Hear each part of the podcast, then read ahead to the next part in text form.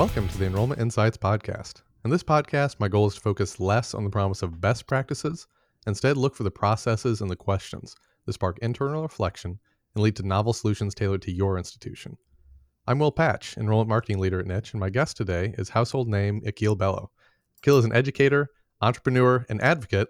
Although, if you, uh, like me, follow him on Twitter, I might bump that advocate up on the list a little bit. Professional hate reader, I might add, who, who has worked in missions testing and educational access for almost three decades. Akil was a founding partner and the CEO of Bell Curves, a test prep company that helps schools and nonprofits understand standardized tests and missions and develop affordable solutions for underserved students. Currently, Akil serves as Senior Director of Advocacy and Advancement for the National Center for Fair and Open Testing, which you might better know as FairTest and he works to build resources and tools to guide policy, ensure that large scale assessment tests are used responsibly and transparently to benefit students. Welcome. Thanks for making time to chat this morning, Akil. Thanks for having me. I'm going to start off here with two questions I ask everyone. First up, and, and you might have a hard time thinking of one here, but what's something you tried that didn't work? And what did you learn from that? That's probably not hard. the question is which ones are available for public consumption? Um, I, I guess the easy one is running a test prep company.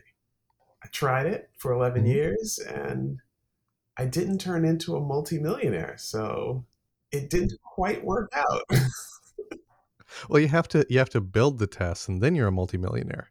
That was the problem is that yeah. I would you know, I, I wasn't just selling the widget and telling people the widget is perfectly good no matter what you know, I think maybe maybe another error there is you were helping people that needed help and not the people with the most money. See, you should have been my consultant at the beginning of all of this.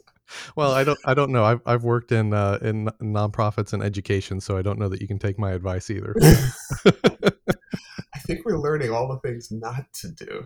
What what are some practices you use to brainstorm and bring new ideas into your work? That's an interesting one because I don't think I intentionally brainstorm or intentionally look for new ideas.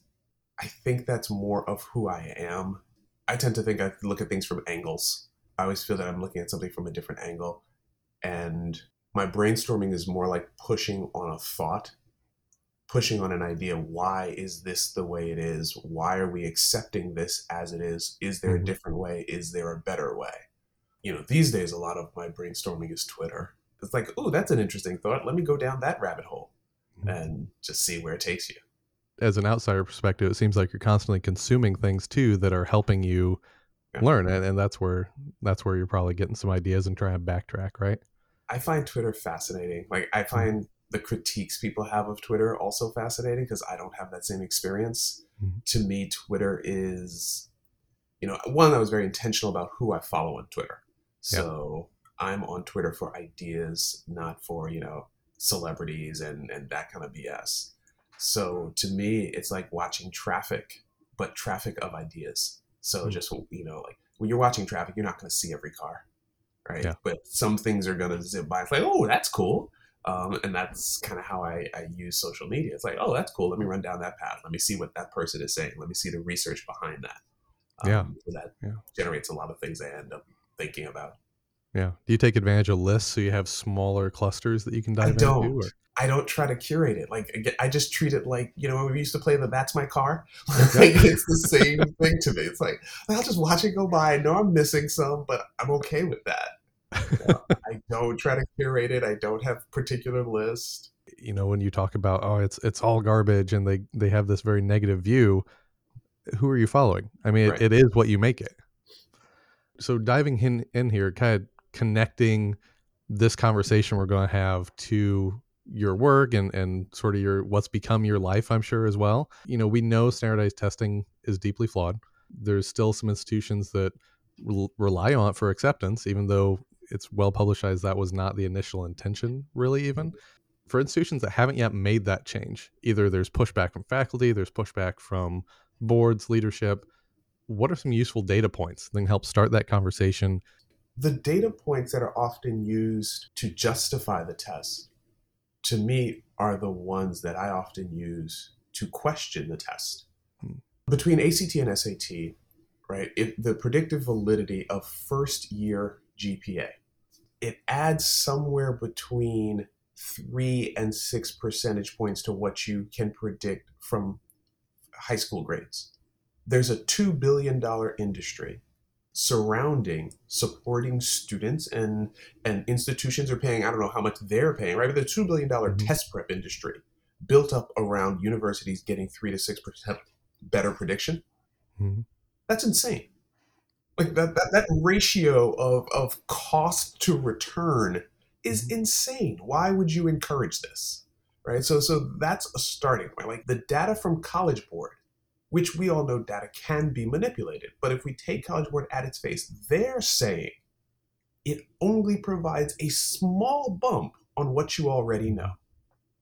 And all of the nonsense it creates, that should be enough for any institution to question is this giving us enough value to be worth all of the other stuff it creates? Mm-hmm. And I find a hard time saying yes. I'm not looking at the data all the time like I'm sure you are anymore, but with that two to three percent bump, I'm curious what the error is there. Even is it right. two to three bump and there's a four percent error? Something like that. Exactly. exactly.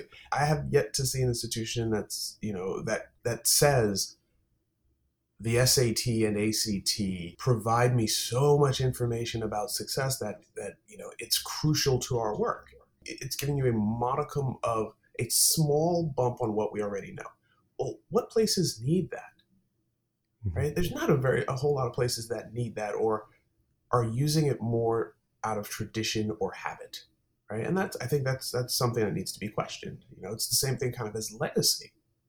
Right. And almost always those things tie back to wealth. You know, I challenge institutions every time I talk to to disaggregate retention by financial retention from academic retention. You know, if you're saying that 27% of your students don't retain, good. Let's pull out what part of that 27% just didn't have the money to continue. Yeah. Yep. I bet you that number looks a whole lot different when you look at it that way because yeah. College Board likes to talk about retention and graduation as if it is solely tied to SAT scores.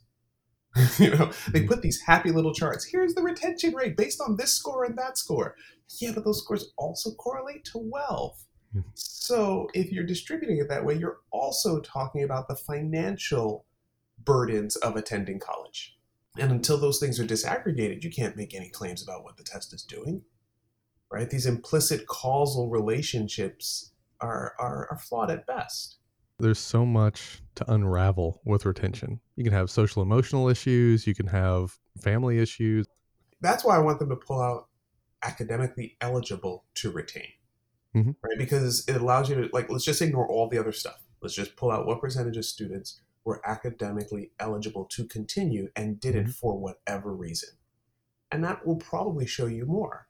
You mm-hmm. know, I've seen an institution with a thirty percent transfer rate, which is fascinating to me because I just don't know what that means. Right? They had a graduation, or maybe the retention rate was maybe forty percent, but mm-hmm. when you dig into it, there's a thirty percent transfer rate so doesn't that mean like their retention rate is like, or their like true continuation rate, their academic development rate, whatever you want to call it, mm-hmm. is like 70%? Because if 30% of the students continued at another four year institution and chose to move on, maybe encouraged to move on, mm-hmm. right? You did a pretty good job there. But that school's being penalized in metrics for allowing students to move on mm-hmm. to another institution that might have been better suited for them for whatever reason. Was that a two year or four year? It was a four year. It also is a school that's close to several others mm. that have more prestige and national appeal. So I was wondering whether it attracted students who wanted to go to the other places but didn't get in, and then they did a year and yeah. continued.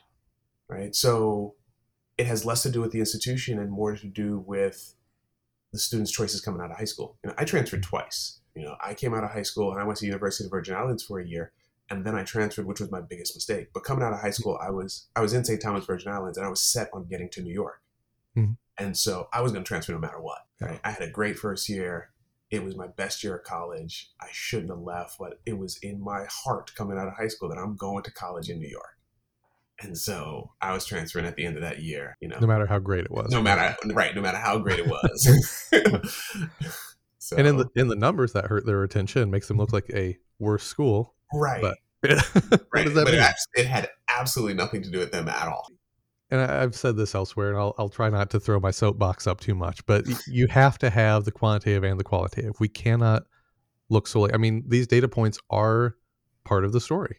Right. They are part of what people want to look at. And I think there's there's this split, and actually one of the things I wanted to get your take on too. There's this split of what those of us who do this professionally say people should care about, mm-hmm. but then there's a real difference between what students and parents say matters and what they care about, and how do we blend those? Because we had so when we when we did a recent survey of juniors, seventy five percent of them said that if they didn't support test scores to a test optional test blind school, they thought they were going to be less likely to be admitted. Like, no, no, no, that's not what test optional and test blind means. And when yeah. we talk to parents and we talk to students, they say, well, test scores really matter. It's, no, no, they don't. How do we, we're, I think we're making slow progress. I mean, it's the problem of pop culture, the media, the mm-hmm. rumor mill, history, blah, blah, blah. We've told people for so long that test scores matter. How do you mm-hmm. unring that bell? Right. And that's what you're working on right now, unringing that bell. Right. I think that it's it's going to be a problem, right? That's why grade inflation makes me laugh. We've told people for 50 years now that it's impossible to get into college without straight A's. So mm-hmm. we've told you to care about your grades, right? Because think about like your father's generation, your grandfather's generation, right? It was finish high school no one cared really, or the vast majority of people didn't care about their grades in high school as a stepping stone to the next thing. You just had to finish high school. Mm-hmm. Well, we just spent 50 years telling a generation or two your grades in high school matter a god awful lot. You better get A's. And now we're telling them because you've been working so hard to get A's, you must have been doing it wrong and it must be flawed and it must be inflated and you must have been cheating. Like, like, how, does that, like, how does that make sense? Right? We've told them to do everything you can to hmm. get the best GPA possible. Take all the APs. Yes, we will weight your APs. And now the story is grade inflation. Bizarre. It's hard to compare school to school now too because of some of these some of the weighting scales I've seen are just bonkers. Yes. It, it absolutely is. Like I, I, found out about six point scales and ten point scales. Oh, yeah. It's like, holy crap, yes. Yeah. But I mean, that's also makes me laugh because it's it's the fundamental American individualism that we like to mm. hold up as if it were a good thing, mm. right? We don't have a, a U.S. educational system. Yeah. We have 6,600 U.S. school districts that do their own thing, and we say state rights and you know local education can't get mad because because the repercussions of that is that you have a hard time comparing different districts. You let every district do what they wanted to do, every school do what mm-hmm. they wanted to do. There is no federal curriculum. Guess what? It's going to be real hard to compare. That is the nature of the beast. When you look at transcripts and you see weighted PE classes, you're like, what in the world is this? that sounds ridiculous. so I, I get it. I mean, I don't necessarily envy college admissions offices because there's a lot of stuff to unpack in mm-hmm. all of the things that they have to deal with. Yeah. You know, but I find the narratives around college are problematic and that's that's a lot of what I've ended up spending my time on recently is mm-hmm. looking at these narratives that we've created and trying to understand what's actually behind it. Figuring out the why. Yeah. You know, test scores. Uh, I think the biggest lie that we've been sold since the 1900s is that test scores are objective. The data is objective. The crappy rankings of all the rankings people, you know, someone chose those metrics, right? So it's pseudo objective Someone chose the topics on the SAT that they wanted to test and decided that these are important and the other ones aren't. So, and that's, you know, I've been trying to work out the proper way to phrase this, but standardized testing is a sampling of things learned K 12. So someone has sampled the topics because it doesn't cover everything. The SAT mm-hmm. used to have maybe 40, 50% geometry, no, probably 30% geometry before the last revision, and now it's less than 10. So there was an intentionality to diminish the testing of geometry. The ACT has about 30% geometry. So saying these tests are comparable, it's actually not true. Mm-hmm. They test different material. It's a proxy for what you've learned used to arrive at an estimated score from which we make a prediction. That's a whole lot of guesswork. That's really all that is, right? Like, so you're guessing based off of a guess, which is based off of a guess. Right, right. but the sampling, so so connecting two ideas there. Eh, these are these national tests. They're supposed to sample what you learn, but there's no national curriculum. Correct. Right? Correct. Correct. These the newcomer then of the CLT too. That's supposed to supposed to be better than all these. The CLT, as I dig into it, it sounds like a test that me and some friends could have made in my basement. I'm sorry. I, I have very little. I have very little hope that the psychometrics and the analytics of that test are, are legitimate and worth considering. It's an ideological test. And eschewing these ACT, SAT, we'll go to this one because that one's better. Is one flawed metric better than another? Right, right. Is, but to me, it's a flawed, flawed er metric because Florida is a word. Florida? like, like contact Merriam-Webster. Standardized test. Listen, I teach GMAT, GRE, LSAT, all these things. If I say it's a word, trust me, yeah. it's absolutely a word. I'm smart. I've done all these tests for years. Florida is a word. Yeah, it's it's replacing the the less popular, more, most flauderific. So. Exactly. So, like, yes, and I think the existence of things like the CLT are fascinating to me because basically somebody took an ideological stance that they wanted the classics to be embedded within test. And so they chose particular reading passages to use on their test, mm-hmm. right? Which is nothing but an ideological stance created by one guy. And I believe if I remember properly, all of the the documentation of the test suggests that there was like one psychometrician who helped him. So that's why I was like, that's why it feels really local. It's like some dude in mm-hmm. his basement with a friend created a test and sold it to some colleges, which to me is fascinating to say all I need to do is convince some schools to take it. And now I've got a, a real national test because I've convinced some schools that my ideology aligns with yours and I put some bubbles under it. So this is a good thing. like, huh, that's how this works. We, we've found this a lot. Think about all these barriers to student entry. I mean, you have the the things they're coming in with, whether that's you know emotional things that have happened. There, there's family issues, financial issues. How can staff and leaders start questioning their own processes? Maybe getting away from testing for a second here, just questioning the general processes and advocating for change. How do we look at what we're doing? What's creating problems for students? What's our process here for making things better? I think that institutions have to be more honest, both internally and hopefully externally. And what I mean by that is, I'm actually okay if an institution came out and said, we don't offer support for students. We mm-hmm. offer a classroom experience, which is sink or swim. And if they came out and said that, I'm good with that. Right? Because then I know if my child needs support of whatever nature, if they go to that institution and they're not getting it, they're only teaching in the classroom, all other things figuring out, you know, the Bursar and what the heck that means. I remember trying to figure out what the heck a Bursar. I, could, I was like, why did they just call it the cashier?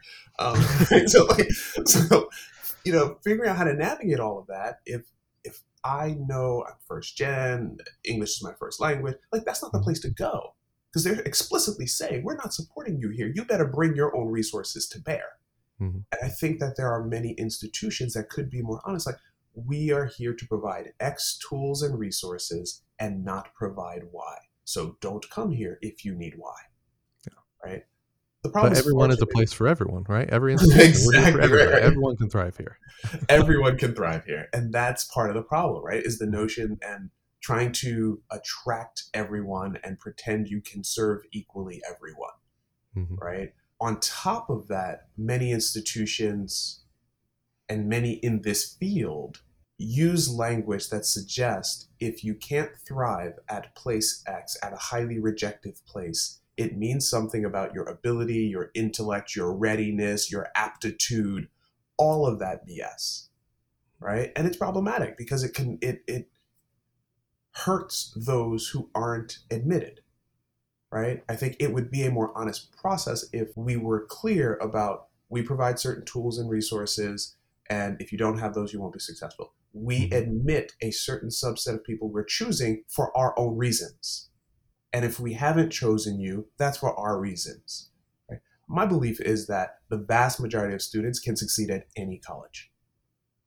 I don't think there are very many places where you need to have taken AP Calculus 17 to, to, to be successful as a freshman.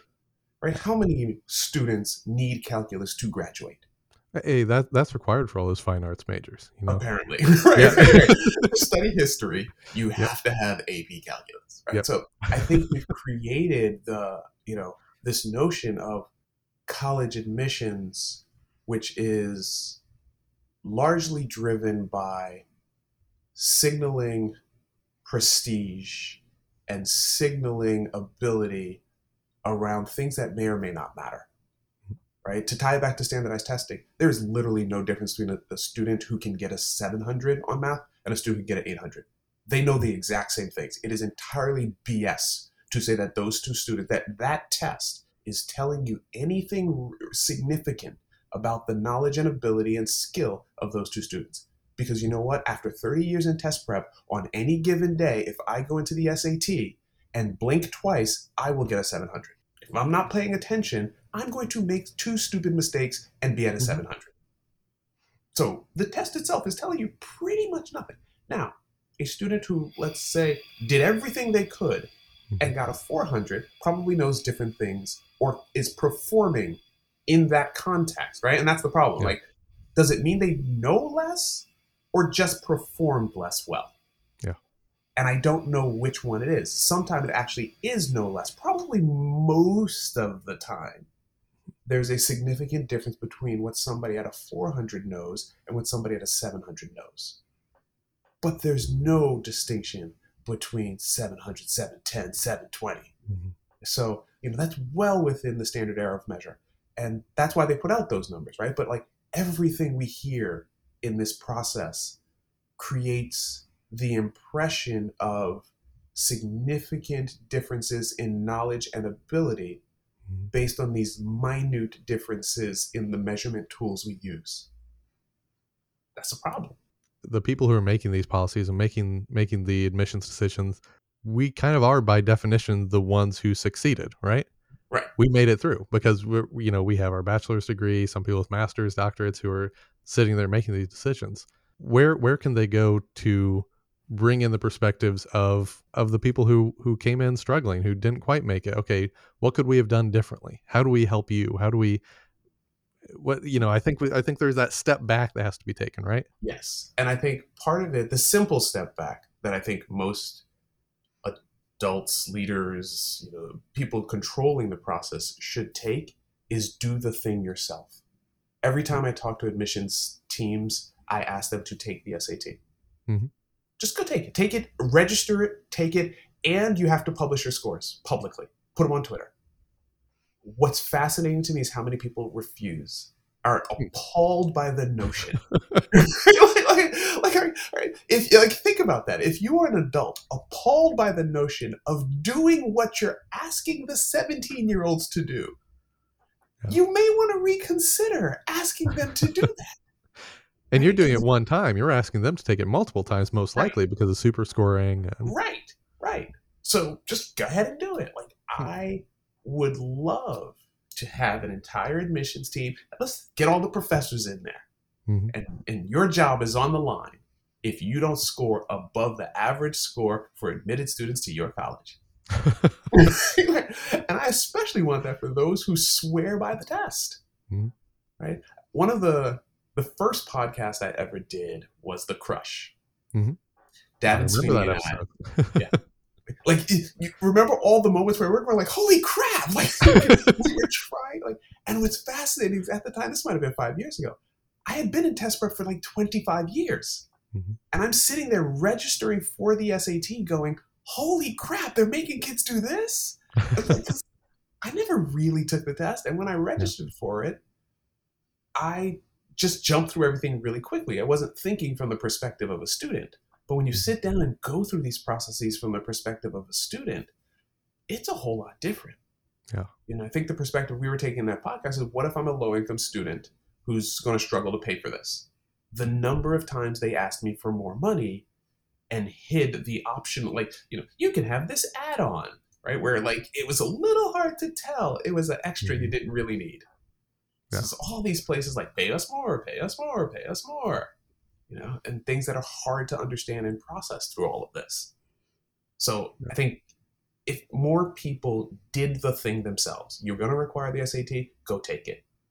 Right? You you you get ACT scores from most of your students, good, sign up for it. Hmm. Right? Register for it, go through the process, show up to the test, sit there and take it, and then tell me what it tells you about yourself. Yeah.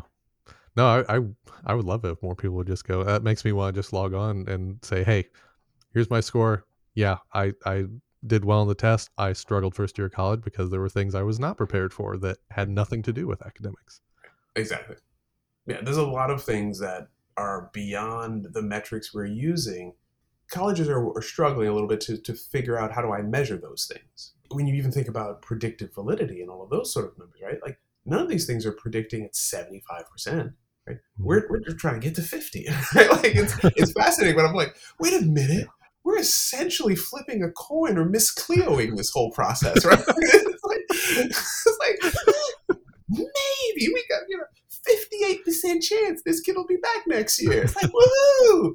And they're excited about essentially flipping a coin. Like, why not just flip the coin and, call, and save thousands of dollars per student? We're striving for a coin flip. I like the idea of miscleoing it though that's a little bit about my age. Yeah.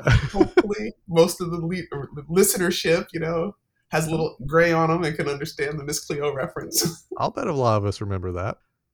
I have this picture in my head now of a of, of a group visa event, and they're introducing the staff, and hey, this is our this is our uh, our operations psychic. She'll be making the decisions. And exactly, exactly. She gets it right more often than she gets it wrong. So yeah. she's a superstar she was right 51% of the time. Uh, you know, we'll have the residence halls you want you want placed in the in the perfect dorm for you. We got palm ratings over here and yeah. and that also leads me back to so some of the thinking around this is that what's interesting is in a lot of ways college admissions is doing the work to see who can succeed on their own, who can mm. succeed kind of in spite of the institution. I'm not, I'm not, sure if it's in spite of the institution. That sounds a little pejorative, but you, you know, it's like what you're hoping for is to a certain extent those that need the least support, which to me is it's low risk. Eh, right, is low risk, yeah. right? And it's a question of assessing risk, which I totally get as a business, mm-hmm. right? And I think that's part of the struggle in higher ed is the conflict between perception of an educational institution whose goal should be teach, support, help people through. Mm-hmm. But a business's goal is to spend as little money as possible to get as much money as you can on the other end. Mm-hmm. So those two goals and objectives are somewhat antithetical. I did a presentation once on HBCUs and I took the schools in North Carolina because North Carolina HBCUs are part of the public system in North Carolina, so it makes the mm-hmm. comparison theoretically more more comparable mm-hmm. theoretically because the how, recent the articles funding? on how underfunded they were. Yeah, right? How's the funding? Right? Yeah, exactly, exactly. theoretically equal funding, yeah. but yeah. Um, what was fascinating to me was essentially I took Pell rate and graduation rate, mm-hmm. and essentially the bar graphs just went in opposite direction. As Pell went up, graduation yeah. went. It's like, oh, surprise! Look at that. Graduation yeah. is highly linked to the money available to students. Yep. You know, and those sort of things aren't talked about enough. Hmm. You know, you know, I think it's it's and going back here to the the student perception there. How do we get this information in the student and parent hands? Because when they keep saying, "This is what matters to us," and we're over here shouting in our heads and sometimes out loud, that doesn't matter. You know, this school with a with a fifty percent retention rate is a great fit for you. Yeah, there's just a lot of students who have other things in their life. This school with a 90% retention, 99% retention, uh, you know, maybe they're, you know, it looks good on paper. And maybe that's what you want to base your entire decision on. Right. But if you're like me, you grew up in a small town on a dirt road, you know, going to New York City is not the right fit for you. York's the right fit for everyone. If you can make it there, you I can cannot- make it Oh, anywhere. I, what higher ed has to do a better job of. It's slowly moving that way, right? Conversations are shifting. Even the conversation around test optional right now, right? It's it's Mhm. shifting significantly. So I think that these things are going to take time and be slow Mhm. as culture and society shifts the perception. And I think higher ed still has a lot of history and, and tradition and hangups from its founding, right? From the elitism that was the core of higher ed at the very beginning. And there are institutions that perpetuate that, right? There are institutions that are ranking colleges and looking at colleges as quality simply on the basis of their past perception of quality, right? Like the, the best Mhm. colleges tend to be the oldest ones, the ones who've had money forever, who started off as wealthy places. So being able to break that down and, and ask families to step out beyond the media hype and to look at factors that really matter to them are important. You know, and it's it's going to take pushing from lots of angles. when we talked to independent counselors too, they a lot of them were still saying it was I think it was fifty five percent. It wasn't a huge share, but it was still significant. Saying that you know I just don't I don't know that I believe colleges when they say that they're not going to look at test scores. which is understandable and, and not to beat up all IECs, but their business is driven by the notion of a mystery getting into college, Mhm. right? Like uh, uh, their business model is dependent upon it. You can't sell admission to CUNY when they have a grid on their website that says X plus Y means you're in. Hmm. Right? No one's hiring you to help them figure that out. Right? I So exactly right. Let's hope they're not right. I mean, so I think that part of the problem is who are we talking to in these things, and independent businesses are the easiest for media to get a hold of, are the Mhm. you know easiest to say things out in public, and so the, it becomes a problem when those are driving the conversation. I like the way you go about things with asking why is that? Why is that? Why is that? Um, same similar type of process that when I spoke with Marie Bigham for that. Okay, what what was that? I, I like to do the okay. Here's an issue. What caused that? Okay, what caused that? Okay, what caused that? When we're trying to do this as an office and an institution, do you think it's better to start looking at an individual process and then making change little by little, or do you think it's better to pull together a group of stakeholders and then just tear everything down, reimagine, okay, what does this look like from scratch? Yes, and I don't know which of the two will be effective. The way I Mhm. look at it is, I fight my fights and let other people fight theirs. Hmm. Right. So, I don't know that there is a right way. I tend to to talk about standardized testing a lot because that's the thing I know really, really well. Yeah. Right. I'm not an expert in social emotional learning, so I would tend to not use those words because you know the way I look at things. If you don't know about it, shut your mouth. so, so you know, so, so you know, yes, we do need to consider all the different ways in which we can revamp the system. Small changes are probably quicker and easier than large scale changes, right? So test optional seems like a really quick, easy way to get at some of the problems with testing, right? But I love to see, and this is what causes those hate reads when you get the economist coming out in some article saying test optional is not going to cure everything. Thanks for the straw man argument. No one ever said it was. like, like, like, like, okay, so like I'm not sure what your point is. You wrote 800 words to tell me that to argue against something no one ever claimed. we don't need so, test optional. It's not going to solve climate change. Right. Exactly. exactly. exactly. So it's like, yeah, uh, not how this thing works. Yeah. So I think you you push at the things that you're able to push at. I think the testing element of this is a relatively easy thing to solve. Mm-hmm. Um, harder might be how do you decouple advantages given to wealthy donors and legacy and all of those mm-hmm. sort of things, right? That might be a little bit harder to address. Right. Um, I was fascinated by Colorado pace, I was passing a law that just says you can't use legacy. Period. Full stop. Oh. That's amazing. It's the legacy of giving advantage to institutions that excluded black students forever. Mm-hmm. so, like, why would you continue a racist policy? Mm-hmm. Right. So, closing out here, I just want to kind of jump at something that that you'd posed online that I found really interesting. This is another one of those. Okay, so what what causes that? What does this mean?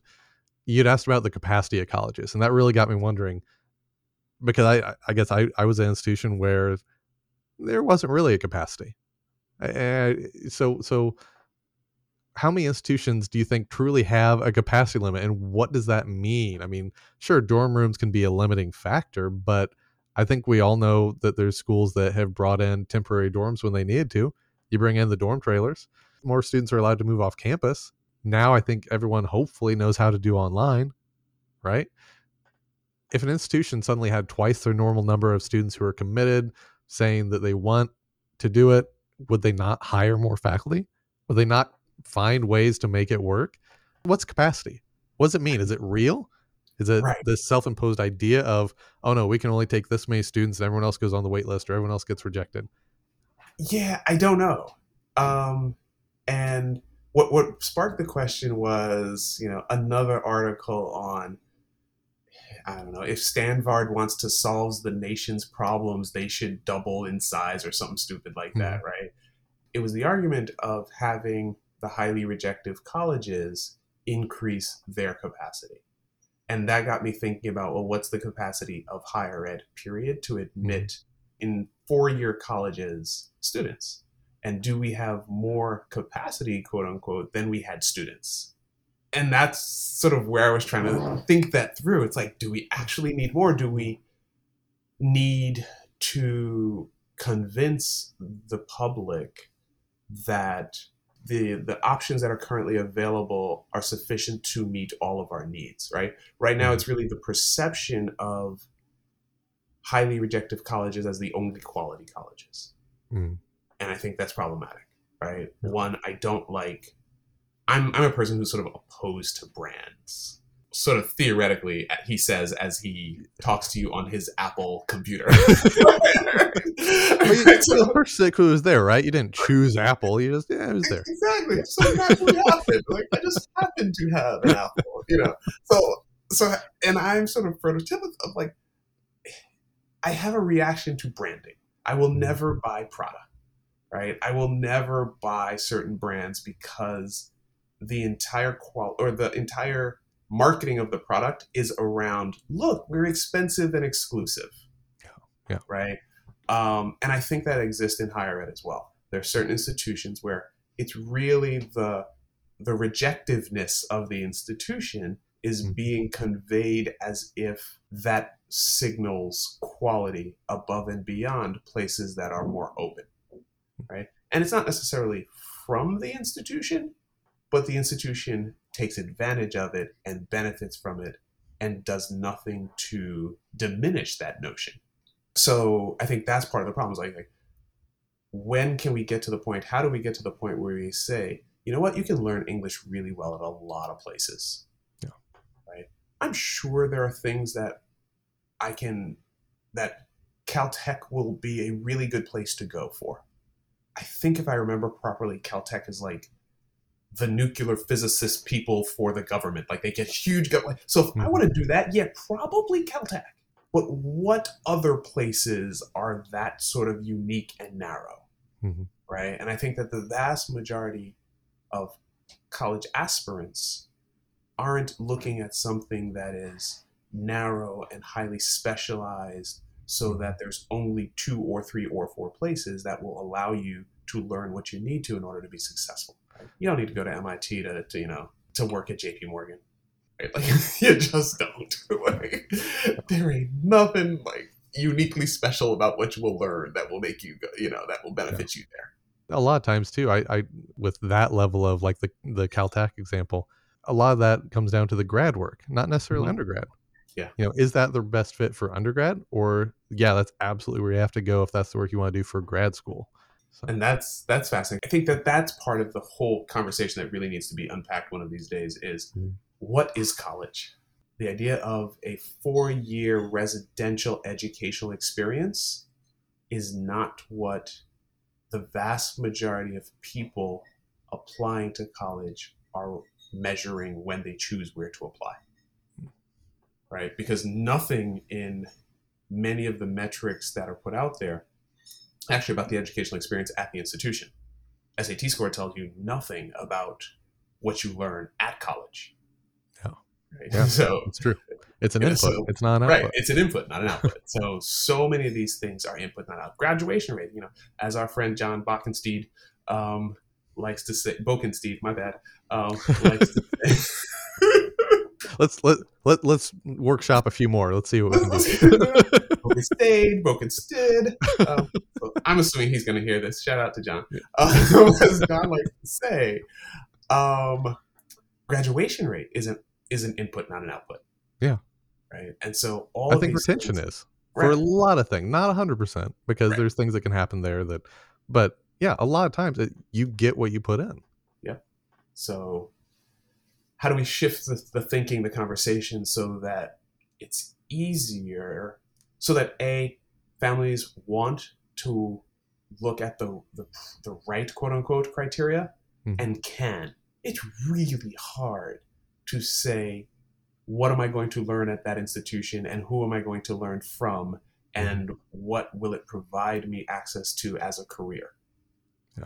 Like that's that's re- like how the heck do you put that as a number that I can look up on the Googles. Yeah. you know, people used to say that had to be because of campus visit, but that that's where you'll get the feel for it. What about this year? Yeah. And then when you break that down, which was the conversation we had last year mm-hmm. at the beginning of the pandemic, it's like, let's yeah. break down who has ever visited and who yeah. visits. I visited none of the colleges I applied to. Mm-hmm. Actually, I visited one. I was on St. Thomas, and I visited the college that was on St. Thomas, where my mm-hmm. father taught. the three colleges in New York that I applied to, I never actually was on campus until I went there.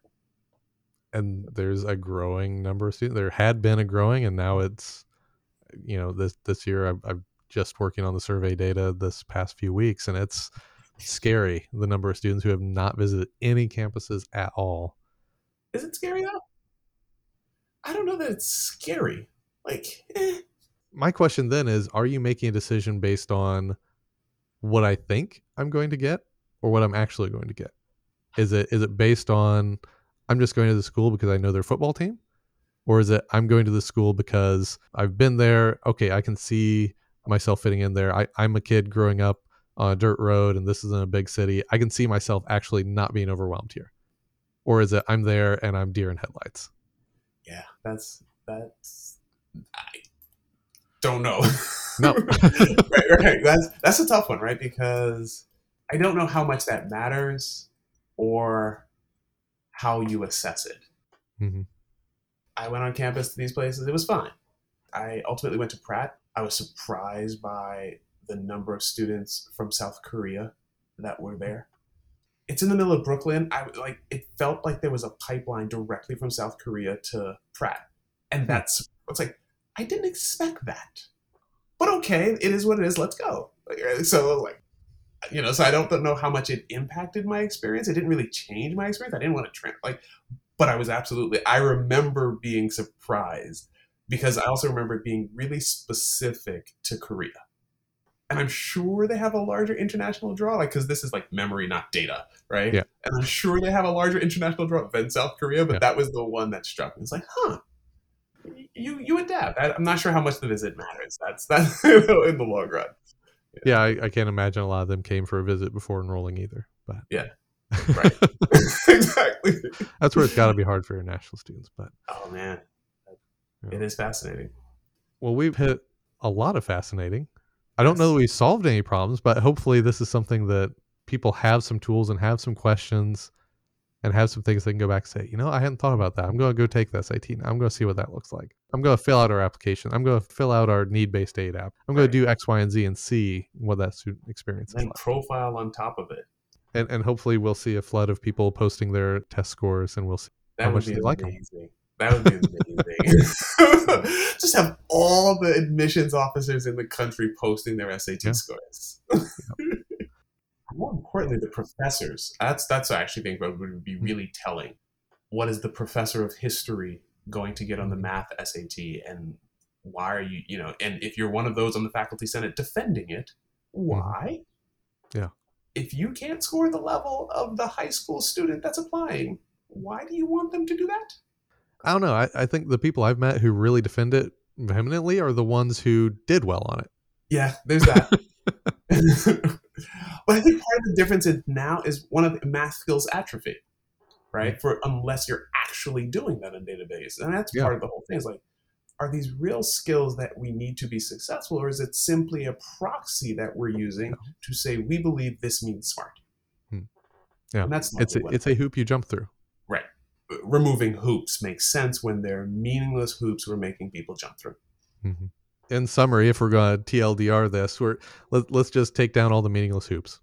Just I hope someone only listens to that piece and is seriously. there it is. Get rid of the meaningless hoops that tell us very very little. Yep. Well, thank you, Akil. This was thank fantastic you. to actually actually talk instead of type. but no, I, I I really seriously hope this gives people some pieces that they can go back and say, okay, you're blocking us from moving test scores. You're blocking us from move legacy. Let's take a look at it. What is that actually telling us? Yep.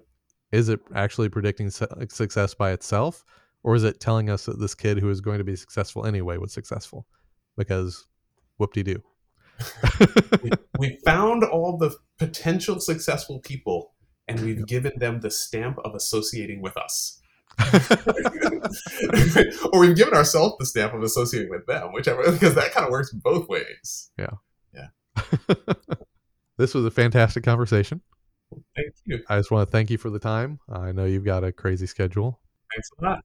Yep. Stay safe out there and awesome. Have a good one.